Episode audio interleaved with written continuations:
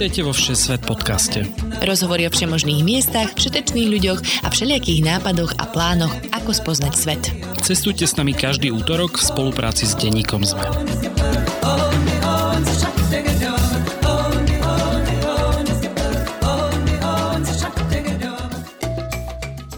Ahojte cestovatelia a cestovateľky. Moje meno je Lukáš Onderčanin a vy počúvate novú epizódu Všesvet podcastu.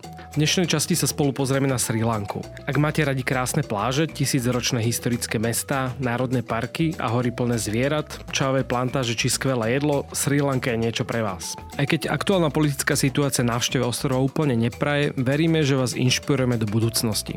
Rozprávať sa dnes budeme s Jankou Bačovou, ktorá na Sri Lanke niekoľko rokov žila a pracuje ako turistická sprievodkynia.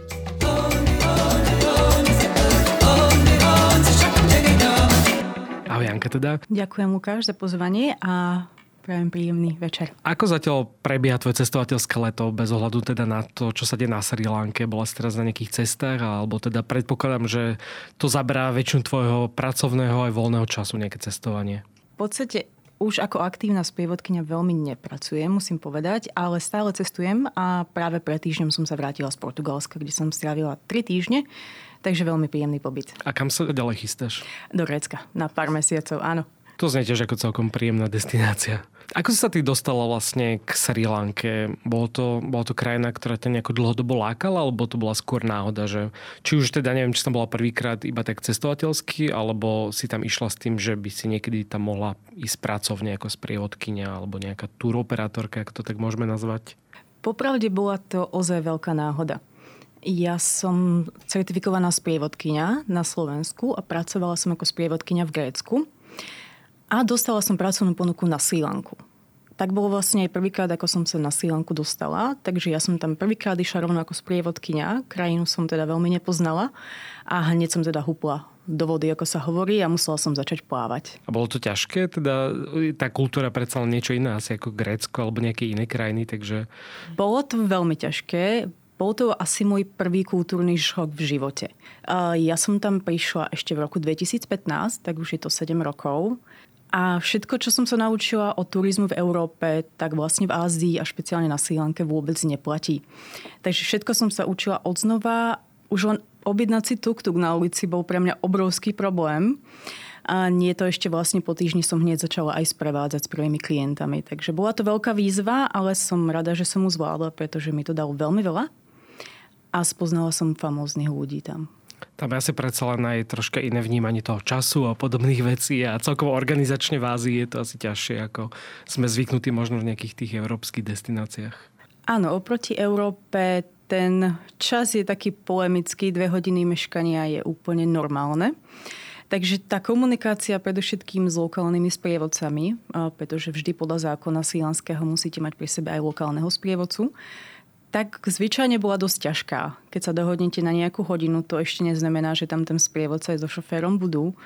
Takže bolo to zaujímavé na začiatku sa s nimi nejako dohovoriť. E, tiež síce angličtina je jedna z oficiálnych jazykov spolu so sinhalštinou a tamilštinou, ale to neznamená, že všetci po anglicky naozaj vedia asi podobné troška aj s tou Indiou, predsa len tam tiež sa hovorí, že všetci mali vidieť po anglicky, ale nie je to tak. Asi aj s týmto sú často problémy. Ja by som povedala, že to záleží veľmi od sociálnej triedy. Mm-hmm. Nie je to ako v Európe, tam to rozvrstvenie sociálne je veľmi ako rozdielne a naozaj je úplne iné, či sa bavíte vlastne s ľuďmi, ktorí pochádzajú z tej naozaj veľmi chudobnej vrstvy, ktorí po anglicky skoro vôbec nevedia, alebo či sa bavíte s niekým v Kolombe, kto študoval samozrejme v Anglicku alebo v Austrálii, čo je úplne normálne. Uh-huh.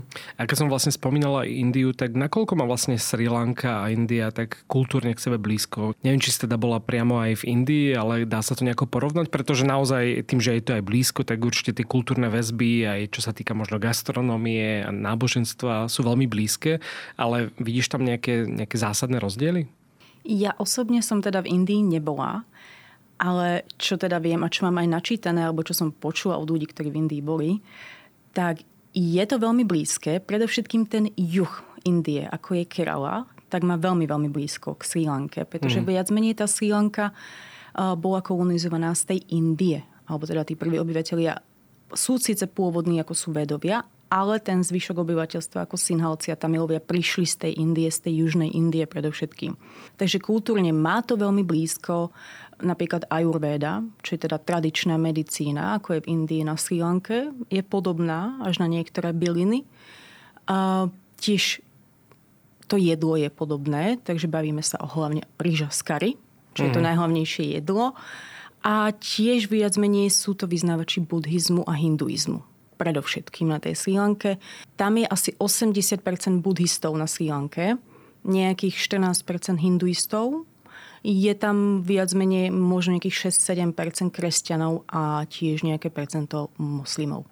Takže je to také mnohonáboženské, podobné ako v Indii. A je to možno troška také organizovanejšie, respektíve uh, možno odporúčal by si Sri Lanku pre niekoho, kto sa chce vybrať do toho regiónu, že možno pre, viac pre začiatočníka, pretože tá India je troška náročnejšie na cestovanie. Naozaj uh, sa tam treba viac uh, ohýbať medzi tým, aby človek nebol nejakým spôsobom okradnutý, oklamaný a podobne, aj keď teda tá kultúra a príroda sú tam nádherné. Takže je možno to taký medzistupeň, keď niekto chce či už prvýkrát ísť do Ázie alebo celkovo do toho regiónu? Ako sme sa viac menej o tom už asi bavili, Lukáš, tak áno, povedala by som, že je to taká, ako si to sám nazval, taká lightová India. Takže pre začiatočníkov je to určite veľmi dobré. Um, je to viac organizované. Tá krajina je ozaj dosť čistá v porovnaní s Indiou, teda ako čo som teda počula, a tá Sri je ozaj veľmi čistá. A tiež vám tam viac menej nehrozí toľko chorôb, by som povedala. Viem, že keď sa ide do Indie, tak by mala byť nejaká povinná vakcinácia proti brušnému týfusu, čo na Sri Lanke naozaj nie je potrebné. Nejaké klasické očkovanie proti žltačke a to vám vyslovene stačí. Takže áno, je to, také, je to taká lightová India pre začiatočníkov, určite odporúčam. A tiež, ak by ženy chceli samé cestovať, je to určite bezpečnejšie než tá India, by som povedala. Samozrejme, musia sa dodržiavať nejaké tie klasické pravidlá, že potom zotmení v noci netreba chodiť sám vonka, ale to by som povedala, že to by ste nemali robiť ani v Paríži v okrajových častiach. Uh-huh. Takže nejaké také základné pravidlá treba dodržiavať, ale určite je bezpečná a je to lepšia varianta než tá India na začiatok. Uh-huh. A je to taká destinácia, ktorá je vhodná aj pre či takých backpackerov, ktorí idú naozaj solo cestovať za v podstate low cost a súčasne ľudí, ktorí chcú ísť radiť do rezortov, um, či už teda ležať na pláži alebo podobne, alebo ako by som možno charakterizovala takého ideálneho turistu, alebo teda koho by mohla tá Sri Lanka zaujať? Tá Sri Lanka zaujme každého. Naozaj každého, pretože je to vychýrená destinácia pre backpackerov a je ich tam veľmi veľa, pretože Sri Lanka je lacná. Napriek teraz tej ekonomickej kríze, keď si dáte ten výmenný kurz, tak stále to pre našinca vychádza veľmi lacno. Nájdete tam na každom mieste guest housey, ktoré máte za 30-35 eur, možno aj za 20 eur na noc, čo je naozaj veľmi lacné. Plus e, tam máte 3-4 hviezdičkové hotely, kde chodia vlastne tí turisti na, počas okruhov, keď ste cez cestovnú kanceláriu ale v poslednej dobe sa na Silanke objavilo veľa luxusných rezortov. Hmm. Ale naozaj, že veľa, nielen plážových, ale aj v čajových plantážach, prípadne nejaký kilometr od pláže a jedná sa o najluxusnejšie hotely vlastne. S tým, že v niektorých je tam jeden nový, kde máte aj svojho vlastného komorníka, čo je viac menej zvykom na Maledivách, ale nie je to zvykom na Sri Lanke. Takže už tam naozaj nájde to svoje každý, takže od 20 eur na noc možno ešte lacnejšie nájdete. Plus môžete zaplatiť 350-400 eur na noc. Mm. Takže každý si tam naozaj nájde to svoje. Ale zase asi by bola škoda tam zostať iba niekde zavretý v rezorte na pláži, pretože tá krajina je ani až tak veľká, je to troška väčšie možno ako Slovensko, že je to možno vhodnejšie na takéto spoznávanie tej kultúry a pocestovať si troška tú krajinu. Tá Sri Lanka je veľká asi ako Česká republika. Mm. Približne toľko kilometrov štvorcových má plus na rozdiel od Čiech je tam 21 miliónov obyvateľov. Takže naozaj tam budete trošku natesno a budete mať ľudí na každom kroku. V Európe sme zvyknutí, že na recepcii robia dvaja ľudia, tak tam budú desiati. Na to si musíte zvyknúť. Ja by som povedala, že tá Sri Lanka určite by bola škoda, ak by ste zostali iba ležať pri mori. Vlastne pri Indickom oceáne. Pretože povedzme si pravdu, ten Indický oceán to more je dosť e, drsné. Je tam teda ako veľa vln, veľmi silné prúdy. Mm. Takže až na také pokojné plávanie to neodporúčam. Skôr je to vhodné pre tých surferov, alebo ak nájdete naozaj dobrú lokalitu, kde je taká zátoka, tak sa tam dá veľmi pekne kúpať. Ale väčšina tých pláží je naozaj taká ako ten oceán. Je to proste silný oceán.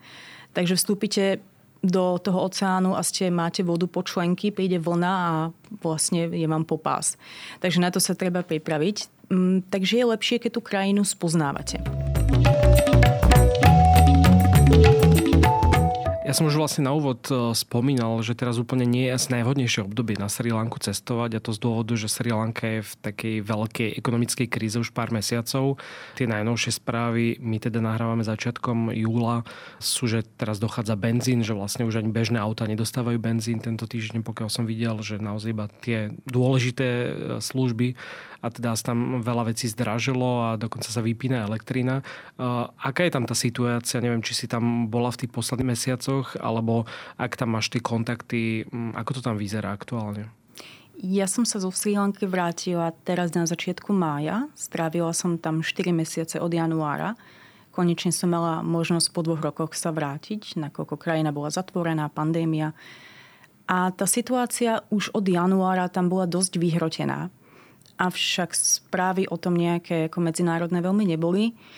Dochádzal tam plyn ako plynové bomby, to bol asi taký začiatok. Vo februári začali byť prvé výpadky elektriny, ktoré do konca marca prešli do toho, že ste mali 10 až 13 hodín výpadok elektriny denne.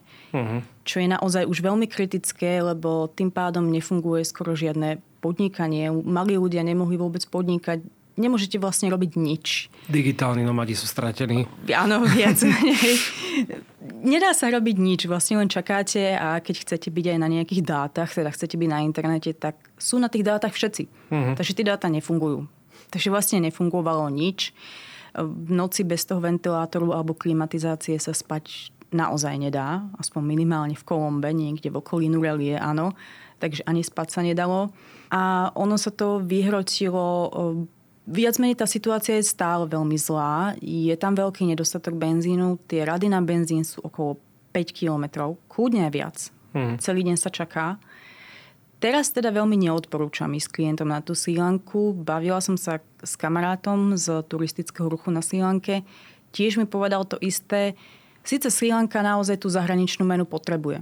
Potrebuje tých turistov, aby tam prišli, pretože naozaj im to pomôže. Pomôže to tým hotelierom a všetkým tým aj ľuďom, ktorí tam robia, ale čaká sa, že sa zlepší situácia ohľadom benzínu v auguste. Uh-huh.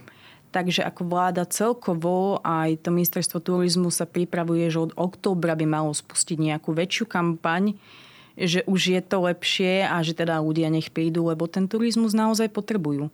Tak uvidíme, tá situácia sa snáď teda zlepší v najbližších mesiacoch a potom teda určite budeme odporúčať Sri Lanku na návštevu a práve tento podcast by mal tak troška inšpirovať.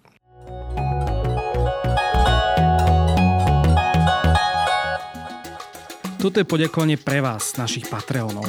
Ďakujeme každému jednému a jednej z vás, ktorí nás podporujete. Obzvlášť našim ambasádorom Márii, Katke, Ivanovi, Radovanovi a Michalovi z Jankov. Ak chcete aj vypatriť medzi našich podporovateľov, skočte na stránku patreon.com lomeno všesvet. Každá jedna pomoc nás motivuje v príprave ďalších epizód. Ďakujeme, ste super. Poďme troška sa prejsť možno po tom ostrove podľa nejakého takého itineráru, alebo keď sa aj tak na úvod spýtam, sú tie jednotlivé časti Sri Lanky nejako zásadne odlišné? Určite to pobrežie a napríklad to vnútrozemie bude iné. Tak v, čom sú možno také tie rozdiely? Sú veľmi odlišné. Ten juh a ten juhozápad sú predovšetkým rezorty a je to pobyt pri oceáne. Potom je ten sever Sri Lanky, kde sa nachádza mesto Jaffna, ktoré ešte pár rokov dozadu viac menej bolo neprístupné pre turistov. Pretože to bolo tá posledná lokalita, kde sa odohrávala občianská vojna, ktorá sa skončila v roku 2009. Takže to je také nespoznané územie. A viac to pripomína tú Indiu, tá Jaffna. Takže to je niekoho, kto má chuť vyskúšať niečo nové a nie po tých klasických itinerároch, tak ísť do Jaffny a potom je ten východ ostrova, kde sa nachádza mesto Trinkomale a Pasikuda. sú prenádherné pláže, avšak tam sa zase oplatí ísť cez naše leto keď tam není monzunové obdobie. Takže teraz sa oplatí ísť na ten východ. Plus tá centrálna Sri Lanka, to je všetko vlastne vrchy. Tam tie najvyššie kopce dosahujú až 2000 metrov nad morom, takže tí, čo milujú nejakú horskú turistiku, tak si prídu tiež na svoje. Tam je to najhlavnejšie mesto Nurelia, to je až nejaké výške okolo 1800-1900 metrov nad morom uh-huh. a pripomína to úplne Britániu. Vlastne to založili Briti. Takže keď tam prídete, vidíte tam nádherné rúže. Také koloniálne mesto aj? A je to také koloniálne mesto s takými klasickými stavbami a tam sa môžete ísť ochladiť, hlavne v apríli, keď už naozaj je to na nevydržanie, mm. dole e, na pláži alebo v Kolombe, kdekoľvek. Tak tam ráno vie byť takých príjemných 5-10 stupňov. Takže ak naozaj idete na Silanku, tak vám odporúčam zobrať si aj tenisky a možno nejakú bundu, lebo asi tam v tom tričku zamrznete. Mali by si cestovatelia podľa teba vybrať pri tej návšteve možno iba nejakú malú časť Sri Lanky, alebo sa napríklad za 10 dní povedzme dá spoznať zásadnejšie časť tej krajiny? Ono sa dá aj za týždeň spoznať, ale ja by som povedala, že je to všetko tak z rýchlika. Uh-huh. Čo neodporúčam. Keď idete ako backpacker, tak sa treba pripraviť na to, že ak budete cestovať lokálnymi autobusmi, ktoré sú nesmierne lacné, ten lístok raz možno bude stáť v prepočte 10-20 centov na 100 kilometrov, ale vám to bude trvať pol dňa ten presun. Mm. Pretože priemerná rýchlosť na Sri Lanke je 30 km za hodinu. Takže 100 km sa tam kúdne môže robiť 4 hodiny. Takže na to sa treba pripraviť. Pokiaľ idete cez cestovnú kanceláriu, tak ten itinerár je už väčšinou pripravený a vidia sa tie najdôležitejšie veci. Ten kultúrny trojuholník, čo je vlastne na severe a centrálna severná časť ostrova, čo je Dambua, Pura, Sigíria a Polonárova. A potom sa ide do mesta Kendi, ktoré je asi najdôležitejšie buddhistické mesto na Sri Lanke, pretože sa tam nachádza chrám Budhovho zubu, ktorý je uložený vlastne v nejakom takom relikviári a keď tam idete počas ako keby ich modlitieb, čo je ráno, na obed a večer, tak môžete ten relikviár vidieť z diálky. Je to taký asi metrový zlatý veľký relikviár, kde je ten zub uložený. Ja, ja som zlako, že metrový zub, že to, asi to asi nebude úplne skutočný. Áno, Portugálci, keď tam prišli, tak to ako trošku zosmiešňovali, že je to nejaký zbývolý zub. Ale pre buddhistov je to obrovská relikvia a je to jedno z tých najposvetnejších miest na Sri Lanke. A je tam akože asi aj veľký rad ľudí, ktorí to chcú vidieť kvôli tomu náboženstvu, že? Áno, je tam obrovský, obrovský rad ľudí, takže záleží, čo chcete, pretože keď tam pôjdete počas tej púže, čo je vlastne to modlenie sa, tak zase uvidíte ten relikviár z ďalky. To sa uh-huh. otvorí také dvierka a vy máte možnosť to vidieť zažiť naozaj tú atmosféru, keď vás celý dav posúva, ako keby ste boli na nejakom koncerte, tak vás ten celý dav posunie alebo tam môžete ísť mimo tých uh, modlitieb a budete mať celú miestnosť pre seba, avšak neuvidíte ten relikviár a ne, mm. nezažijete tú atmosféru. Ja som tam veľmi rada chodila večer. Okolo tej šiestej, kedy je tam síce najviac ľudí, ale je to najkrajšie. Hraje to vlastne tými svetielkami, sú tam zapálené voľné lampy, voľné tyčinky. Má to takú veľmi autentickú atmosféru so všetkými aj tými lokálnymi ľuďmi, ktorí sa tam naozaj chodia modliť a meditovať. Takže aj mesto Kandy teda odporúčaš na návštevu určite? Áno. Chrám Budoho zubu určite jednu noc, maximálne dve noci mesto Candy a ísť ďalej, pretože tam zase nie je toho viac čo k videniu. A potom sa pokračuje do tej hornatej časti, čo je to mesto Nurelie, čo som práve spomínala, že to bolo založené Britmi, takže vyzerá tak ako také veľmi koloniálne. Mm, tam je to vlastne aj o tých horách a o tej prírode. Taká známejšia aktivita, ktorá sa často na Sri Lanke robí, tak je ten výstup na ten Adams Peak. Predpokladám, že tam bola teda aj to niečo, čo sa oplatí vidieť. Áno, bola som tam. Mám nejakých známych, ktorí si povedali, že však to bude určite príjemná prechádzka a boli z toho teda dosť vyčerpaní, lebo to nebola len tak príjemná prechádzka. Bola som tam raz a povedala som, že druhýkrát pôjdem, keď tam postavia lanovku. je to ťažký výstup. Mm. Je to hlavne ťažký výstup kvôli tomu, že sú to schody. Mm-hmm. Je tam okolo 6 tisíc schodov. Nerátala som ich. Podľa mňa je tam 10 tisíc. Je to strmé? Alebo... Je to veľmi strmé A hlavne tie schody vám dajú zabrať. Naozaj tie schody je. Predstavujem si v pánovi prsteniu, ako tam liezli smerom do Mordoru po tých strmých schodoch. Tak asi to tam je krajšie, ale teda... Nie, začína to tak, tak ako veľmi nevinne by som to nazvala, že tam toľko schodov nie je a vy nevidíte hlavne, kam idete. Mm-hmm. Až keď sa to celé otvorí a vy pochopíte, že ste není ešte ani v štvrtine, tak tam nastupuje tá motivácia, že ako sa motivovať. Ten výstup sa robí v noci. Ja som osobne začínala o polnoci, avšak naozaj tí zdatnejší kľudne môžu začať o druhej.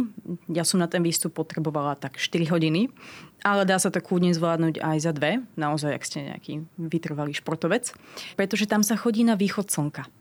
To slnko vychádza okolo tej 6. alebo pred 6. ale je dobré si to nenechať na poslednú chvíľu, pretože tí poslední turisti, ktorí majú ten výstup, tak už sa na vrchol ani nedostanú že je to tam Zo- taká plnka troška. Áno, zostanú stáť na tých schodoch a ďalej sa neposunú.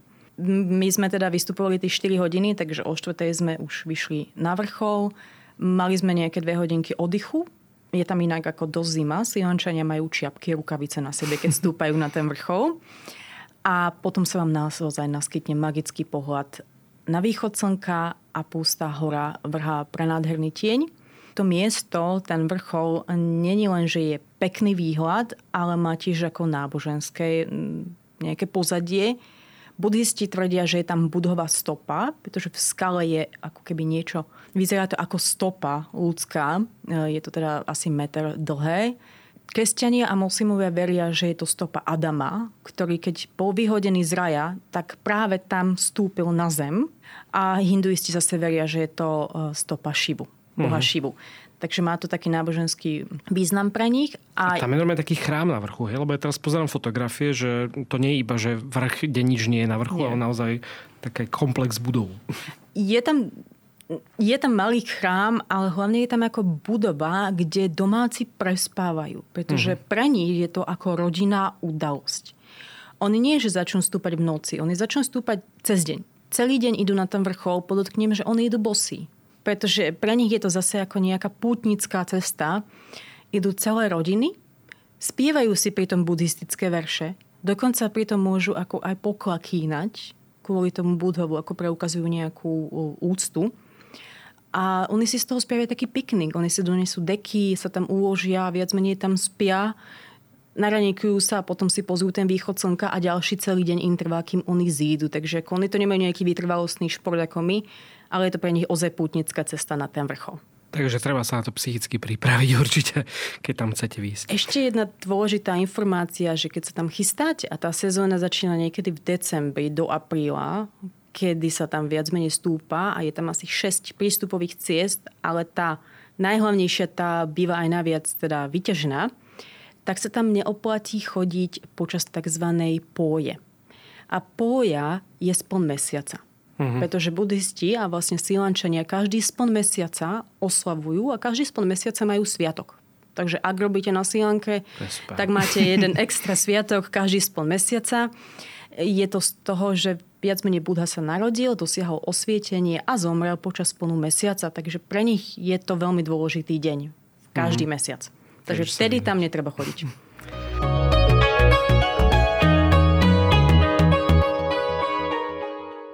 Ešte sme troška vynechali vlastne hlavné mesto Kolombo, kde predpokladám teda začínajú turistické trasy, pretože tam je aj letisko. Je? či nie? Ak sa milím. Ale teda povedzme si niečo o Kolombe. Či sa oplatí vlastne samotné mesto vidieť, alebo je to naozaj taká tá nutná zastávka, že odtiaľ štartujem a idem ďalej? Kolombo je vlastne komerčné mesto. Ono hlavné mesto nie je, ale je komerčné. Mm-hmm. To letisko je asi 20 km nad Kolombom, takže nie je priamo v Kolombe. Ono väčšinou turistov tam nechodí, pretože nie je tam až tak veľa pamätihodností. Je tam hlavný buddhistický chrám. Skôr sa jedná už, už viac menej o také rozvinuté mesto. Je tam veľa stavie, veľmi veľa sa tam stavia a máte pocit, že už ste nikde na západe. Dokonca pred tromi rokmi, myslím, alebo štyrmi otvorili už prvé nákupné centrum. Takže už ich majú dve, takže tam sa naozaj stavia luxusné hotely Ale skôr by som povedala, že to Kolombo je tak príjemné si pozrieť na takú ako večernú prehliadku.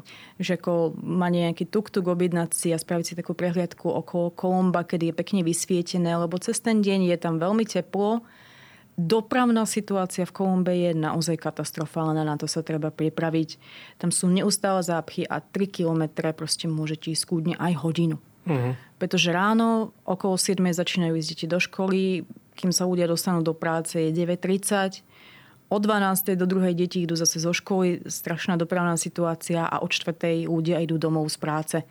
Takže najlepšie po tej 6. okolo tej 7. a navštíviť proste nejaký, nejaký pekný uh, rooftop bar, teda mm-hmm. ako na streche. A Ale nie si... je to, keď to zmeškám akože v rámci z tej svojej dovolenky, tak nie je to niečo, že prišiel som oveľa. Nie, nie. Naozaj to Kolumbo sa veľmi neodporúča. Skôr, ak potrebujete nejakú noc eh, pri letisku, že teda prídete veľmi neskoro večer, tak hneď pri letisku je mesto Negombo. Je to tiež pri pobreží a tam viac menej väčšina turistov ide. Mm, tam sa nachádzajú aj plážové hotely. Kúpať by som tam veľmi neodporúčala sa. Zase sú tam veľké vlny, veľmi silné prúdy. Ale to Negombo na tú jednu noc a aj tí backpackery, pokiaľ majú chuť na nejakú party, uh-huh. tak v tom Negombe si prídu na svoje. Poďme troška takému tomu relaxu, už sme sa čiastočne dotkli tej témy pláži a teda kde sú možno najlepšie pláže, čo sa týka mm, kúpania a potom aj surfovania, pretože ten surfing je tam naozaj populárny, keďže je to predsa len oceán a tie vlny sú asi väčšie ako v Chorvátsku. o trošku. asi také najznámejšie a hlavne pre tých backpackerov je juh tej Sri Lanky. Tam sa nachádza mesto Gol, ktoré je prekrásne, historické, koloniálne mesto. A vedľa toho sa nachádza taká známa pláž Unavatuna, tiež ako je to plné hotelov, guesthouseov a hlavne backpackeri tam idú, ktorí teda ako je to známe party mesto. Alebo potom o kúsok ďalej je Mirisa. A to asi tiež každý počul, ktorý bol na Sri Lanke alebo ktorý chce ísť na Sri Lanku, tak tiež také ďalšie party mesto pre backpackerov. A však tie ceny sú už pomaly také ako v Kolombe, pretože tam chodí veľmi veľa turistov. Po celom tom južnom pobreží nájdete veľa malých skrytých zátok a dediniek. Takže keď nechcete byť obklopený nejakými párty a húčnou hudbou, tak si stačí zobrať tuk-tuk alebo lokálny autobus, ktorý ide po pobreží a nájdete tam veľa ďalších krásnych skrytých pláží, kde nikto nie je. Takže treba si to len pozrieť.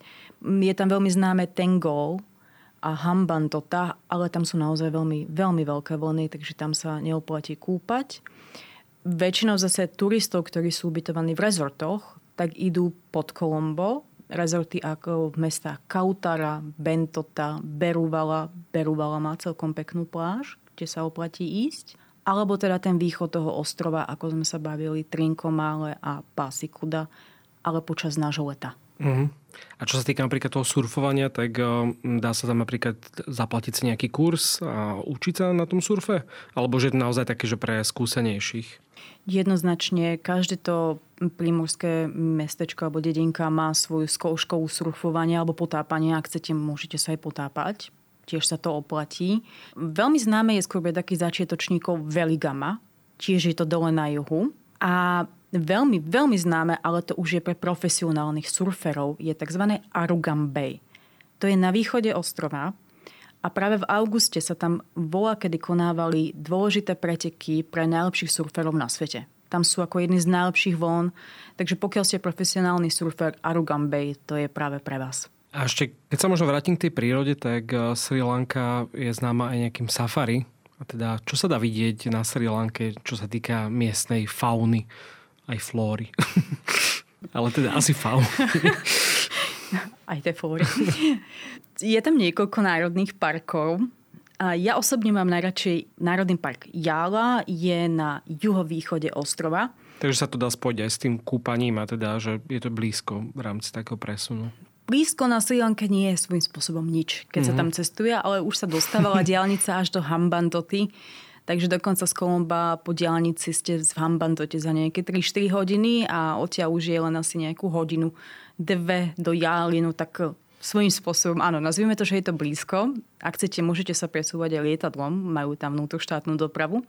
E, tak Jála není síce najväčší národný park, to je Vilpatu, to je zase na severozápade, Ale Jala um, je veľmi známa tým, že tam žijú leopardy, takže väčšinou sa chodí pozerať toho leoparda.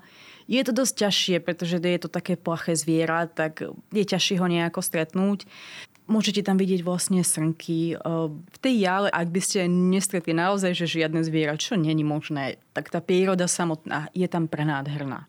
Na safari sa chodí buď ráno, samozrejme, že už o 6. otvára Národný park, takže o 6. už, aby ste boli pri vstupe do Národnom parku, alebo sa chodí zase večer o nejakej 3. 4. lebo zase o 6. večer ten Národný park zatvárajú. A samozrejme v tom teple tie zvieratá sú počas dňa schované, takže môžete ich vidieť len ráno alebo večer. Poďme si troška tak prejsť možno tú kultúru a zvyky a aj trošku históriu. Už sme sa toho čiastočne dotkli, hlavne nejakého trojholníka kultúrnych pamiatok. Teraz neviem, či to prečítam teda dobre, ale jedno z tých miest je to Anuradha. Anuradhapura. Tak, presne tak. máme si to predstaviť možno ako ten kambodský Angkor Wat, alebo je to niečo iné, keďže je to akože historické veľkomesto, sa dá až povedať? Je to niečo iné. Anuradhapura by som povedala, že je to taká e, živá pamiatka. Pretože tam stále je to veľmi významné miesto pre buddhistov. Takže to není skanzem ako polnáruba. Polnáruba je tiež zapísaná v UNESCO, kde naozaj máte len tie pamätihodnosti, ale nie je to živé. Nie sú tam veľmi ľudia, okrem turistov. Anuradhapura, tá ozaj žije. Máte tam najväčšie stúpy na Sri Lanke, stúpy, to sú v podstate ako keby tie obrátené. V tvare zvonca napríklad môže byť, kde sú uložené nejaké buddhistické relikvie alebo nejaké ich písma. A na Anuradapure je to veľmi rozlahlý areál. Naozaj veľmi. Nemáte to ako na sebe. Takže najlepšie si objednať, ako požičať bicykel a presúvať sa tam bicyklom, takisto ako v Polonárove. Ale na Anuradapure sa nachádza, hovorí sa to, človekom najstaršie, ako to poviem? Najstaršie človekom. Takom zasadený strom, áno. Ďakujem. Je to strom bódy, alebo oni ho nazývajú bo, čo znamená ficus religiosa, to je fikovník e, posvetný. A je to vetvička z originálneho stromu bo, pod ktorým Budha dosiahol osvietenie. A oni tú vetvičku doniesli v nejakom 3. storočí pred našim letopočtom na Sri zasadili ho tam, pretože Anuradhapura bola vtedy hlavné mesto. A už je to veľký, obrovský, košatý strom, takže tam chodí veľa buddhistov, je to plné ľudí, ako sedia okolo toho stromu. Sice okolo toho je také zábrelie, takže k tomu sa nedostanete. Oni tam meditujú, modlia sa, je tam nejaký strážnik, ktorý na to dáva pozor a ten vám rozdá lísky z toho stromu. Ak chcete, tak si môžete dať do nejakého herbariku a uložiť si to, že ste teda boli tam a videli ste ten strom. Takže toto je miestom, kde možno nejaký celý deň stráviť v tom areáli? Áno, určite, určite celý deň a hovorím, je to veľmi pekné kvôli tomu, že je to živé. Že tam sú ozaj tí buddhisti, ktorí sa tam idú modliť kdežto tá Polnárova nie je, ale zase má trošku iný štýl. To bolo druhé hlavné mesto ostrova. A viac menej zoberme si, že tá Pura bola hlavným mestom okolo tisíc rokov. Takže na našom území, keď tu boli viac menej nejakí Rímania alebo sem prichádzali Slovania, tak Sri Lanka mala veľmi vyspelú kultúru.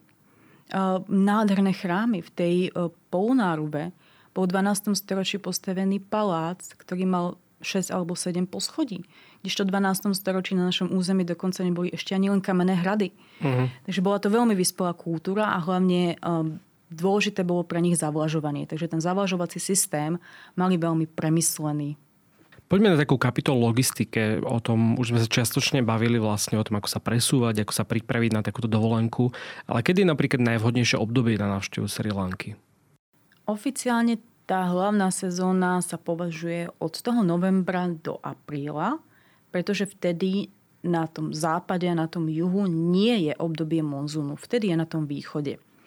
A zase na ten východ, ako hovorím, je najlepší ísť teraz, keď je zase obdobie sucha tam a monzún má byť na tom západe, juhozápade.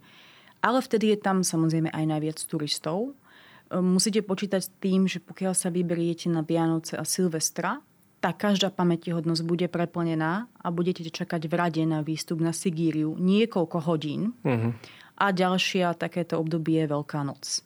Takže keď sa tomuto chcete vyhnúť, určite nie tieto dve obdobia. A ja osobne som mala na radšej naše leto. ten júl, august, ktorý sa nepovažuje za hlavnú sezónu a vlastne všetky bedekre píše, že sú obdobie monzúnu, tak ja som tam veľa dažďu v období leta nezažila. Alebo sú to také krátke, ako býva celkovo v východnej Ázii, že hodinku sprší a potom je to v pohode? Ťažko povedať. Ono naozaj, keď ten monzún príde, tak dokáže pršať mesiac. Uh-huh, Neustále. Okay.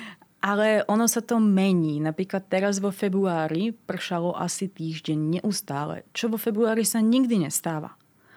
Takže mení sa to a cez to leto na tých pamätihodnostiach. Nikto nie je. Budete tam sami a naozaj si to môžete vychudnať, pretože pokiaľ máte niekoľko stovák ľudí s vami v tom chráme v Dambule, naozaj ako nezažijete tú pravú atmosféru toho miesta. Mhm. Aj tie ceny, predpokladám, napríklad sú možno lepšie ako počas tej hlavnej turistickej Ceny sezóny. ubytovania sú jednoznačne lacnejšie, ale ceny vstupov sú stále rovnaké. Mm. Ako sa potom ostrove presúvať? Už sme spomínali, že sú tam síce už aj nejaké diálnice, a, ale napríklad je bezpečné prenajať si tam auto a šoferovať, alebo to je pre bežného Európa na úplne neodporúčaný spôsob? Auto si tam popravde neprenajmete, mhm. pretože by ste museli mať uznaný e, náš vodičák. A to chvíľku trvá. A tiež by ste, myslím, že by to asi nikto nechcel Nechceli. šoferovať. E, jazdí sa na opačnej strane ako u nás, je to bývalá britská kolónia. A ako som spomínala, tá priemerná výchoz je 30 km za hodinu. Takže vy ste vlastne neustále e, v nejakej ako zápche. A to je jedno, či ste v Kolombe alebo či ste mimo Kolomba naozaj to veľmi dlho trvá a musím povedať, že som nikdy nestretla trpezlivejších ľudí ako miestnych šoférov. Oni sú proste s tým veľmi v pohode. Takže auto, ak si prenajímate, prenajímate si ho so šoférom. Mm-hmm. A podľa mňa to je tá najlepšia voľba, akú môžete spraviť. To znamená, že už sa na niekoho nakontaktujete vopred, e, ktorý vás príde čakať na letisko a máte to, tú najlepšiu cestu, alebo teda cez cestovnú kanceláriu, ktorá samozrejme to auto vybavuje. Keď ste skupina, tak idete autobusom. Môžete sa presúvať aj lokálnymi autobusmi. Sú to také autobusy, asi ako poznáte možno obrázkov z Indie, ale nie, na streche sa nejazdí. Ani nevysíte vonka. Sice teraz s tým problémom s benzínom je to trošku Asi. taká väčšia uh, plnka v tom autobuse. Je to veľmi lacné. Hmm. Nesmierne lacné, ale nesmierne pomalé. Takže tam si musíte nechať extra čas na ten presun. A v mestách asi tuk-tuky celkom fičia. Mestách je tuk-tuk. E, v Kolombe a v Negombe máte tie tuk-tuky s taxametrami. Takže pekne aj vidíte a keď aj nastupujete, tak sa vždy spýtajte, máš taxameter. Oni síce, keď vidia turistov, tak ako veľmi radi si tam dajú nejakú turistickú prirážku. Ale povedzme si zase Kde na rovinu, povedzme si na rovinu, že pre našinca, keď si to prepočítate, stále je to nič. Uh-huh a pre nich je to zase veľa peňazí. Mimo Kolomba tie tuktuky taxametre nemajú, takže je dobré sa dohodnúť vopred. To neznamená, že on tú sumu nezmení, ale už keď ste sa raz dohodli, tak ako treba byť v tom neúprostný a dať mu to, na čom ste sa proste dohodli. To je súčasť zážitku už z týchto krajín. Samozrejme, keď si beriete tuk-tuk, je veľmi dôležité, aby ste mali drobné peniaze. Neplatiť nejakou 5000, hej, ehm, ale aby ste mali drobné peniaze, je veľmi dôležité. Teda tým pádom, keď už sa t- dotýkame tých peňazí, tak e, ideálne je zmeniť si to za miestnu menu. Nie s dolármi alebo s eurami. Pred touto ekonomickou krízou sa všade platilo rupiami, to je miestna mena. Sice nejaké vstupy sa mohli platiť aj v dolároch, ako na Sigíriu, ale potrebujete si zameniť miestnu menu. Určite ju potrebujete. Najlepšie priamo hneď na letisku, tam je niekoľko zmenární. Prípadne si môžete vybrať z bankomatu peniaze. Ten poplatok je približne 2 eurá, hmm. čo je tiež celkom v pohode. A v hoteloch, vo veľkých mestách sa dá platiť kartami. Bez problémov berú naše karty, ale tú hotovosť vždy potrebujete. Avšak ako nastúpila ekonomická kríza a majú nedostatok dolárov a vlastne eura, tak je lepšie si zobrať so sebou hotovosť a doláre. A, vymeniť, a no. drobné. Ani nevymeniť, už ich mať e, tie doláre so sebou, pretože čo som sa dozvedela, tak už dosť veľa turistických reštaurácií, napríklad v Temirise, e, berie za jedlo vlastne účet v dolároch. Hmm keď sa vrátim k tej doprave. Pokiaľ si teda chcem spraviť tú fotografiu na tých krásnych vlakoch, ktoré prechádzajú cez tie čáve plantáže, tak ako sa tam dostanem a slúžia tie vlaky ako turistická atrakcia, alebo to je akože bežná súčasť cesty po tom ostrove? Je to normálny vlak, e, ktorý funguje ako verejná doprava. Ten vlak má tri triedy. Je to prvá, je to vždy jeden vozeň, je klimatizovaný a viac menej zabudnite, tam si lísky nekúpite. To je počas sezóny vypredané mesiac zopredu. Takže všetci turisti cestujú druhou triedou. Je stále pohodlná tá druhá trieda, máte klasické sedačky viac menej ako u nás, aj keď ten vlak je trošku špinavší, zase nečakajte nejaké ICčko, áno, do Košíc. A potom je tam tretia trieda. Tam cestujú väčšinou miestni, lebo je najlacnejšia. Zvykli tie vlaky bývať dosť prázdne ešte pred pár rokmi, ale nejaké tri roky späť už skoro všetci turisti chceli ísť tým vlakom, takže boli teda dosť plné. A zvyčajne sa ide z Candy a smer Nurelia. Sice on nestojí ten vlak úplne v Nurelii, ale pod Nureliou o nejakých 20 minút odtiaľ. A je to obrovský zážitok. Môžete mať stále otvorené dvere, takže odtiaľ si môžete spraviť tú krásnu fotku. E, okná sú otvorené, hovorím klimatizácia, ale je len v tom prvom vagóne. Takže stojí to určite za to.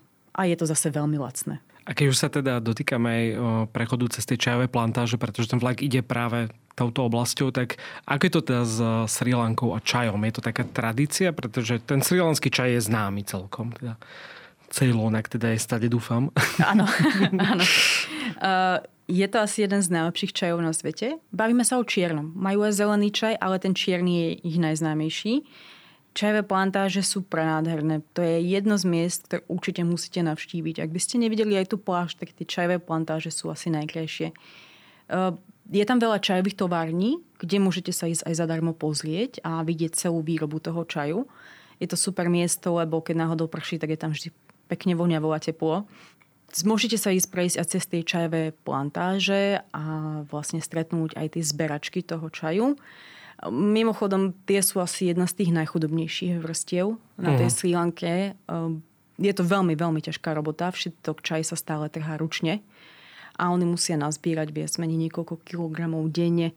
Čo ak si predstavíte, že sa trhajú nejaké tri lístky, tak e, trvá to naozaj celý deň. Mm-hmm. A čo sa týka gastronomie, keďže toto je tiež súčasť gastronomie, tak čo sú také tvoje obľúbené možno jedlá e, na Sri Lanke? Sri Lanka má hlavne korenisté jedlá.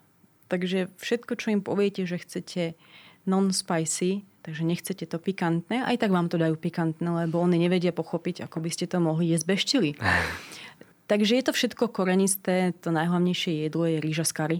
Oni jedia rýžu z kary na ranejky, na obed a na večeru. Im to naozaj nevadí mať to isté jedlo každý deň, celý deň. Avšak to kari môže byť z mesa, môže to byť ryba, veľa zeleniny, veľmi veľa zeleniny, ale všetko je to na spôsob kari. Mm-hmm. Moje najobľúbenejšie je, dáva sa to na ranejky, volá sa to, že pitu. Je to taká rolka, ktorá sa dusí v takom špeciálnom hrnci a je to zmes kokosu a múky a polieva sa to kokosovým mliekom, prípadne to môžete jesť s nejakým pol sambol. Pol sambol je zase zmes čerstvého kokosu, čili, rajčiny, cibulky, limetky. Uh-huh. A to sa rozdrví v mažiari. Takže to je tiež veľmi chutné, akurát, že oni do toho dajú toľko čili, že naozaj to nestačíte.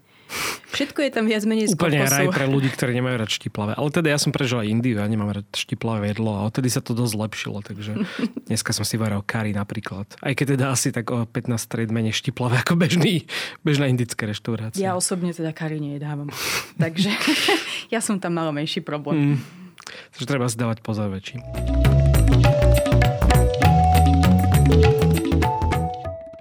Už sme v podstate závere tohto podcastu, tak povedzme si možno také rady na záver, alebo či máš možno nejaký taký tajný typ pri spoznávaní Sri Lanky, prečo tam vlastne ísť a možno ktoré konkrétne miesto teba tak zaujalo a, a nie je to možno v tých bedekroch ako nejaká hlavná atrakcia.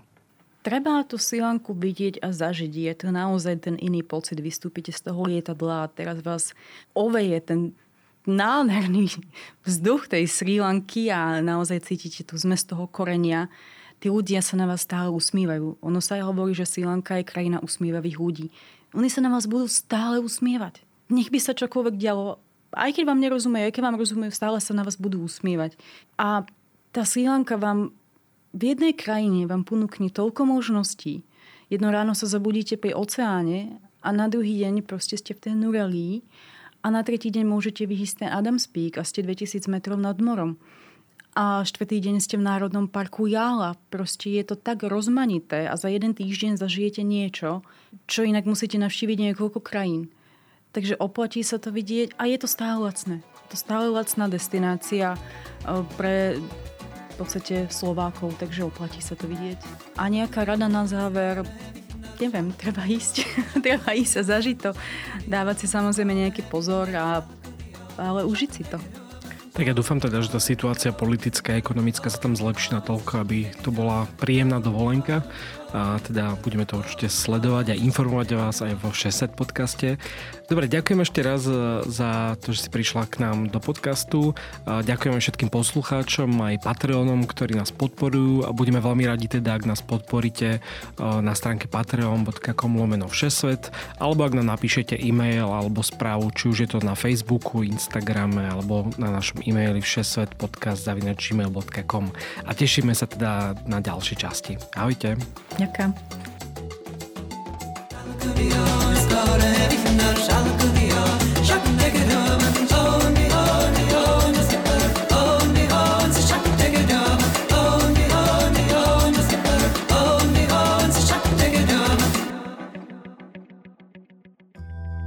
Ráno, stručne zhrnuté všetko podstatné, čo sa deje. Dobré ráno je spravodajský podcast, ktorý vás udrží v obraze. Som Zuzana Kovačič-Hanzelová a pozývam vás počúvať Dobré ráno každý pracovný deň na denníku SME aj vo všetkých podcastových aplikáciách.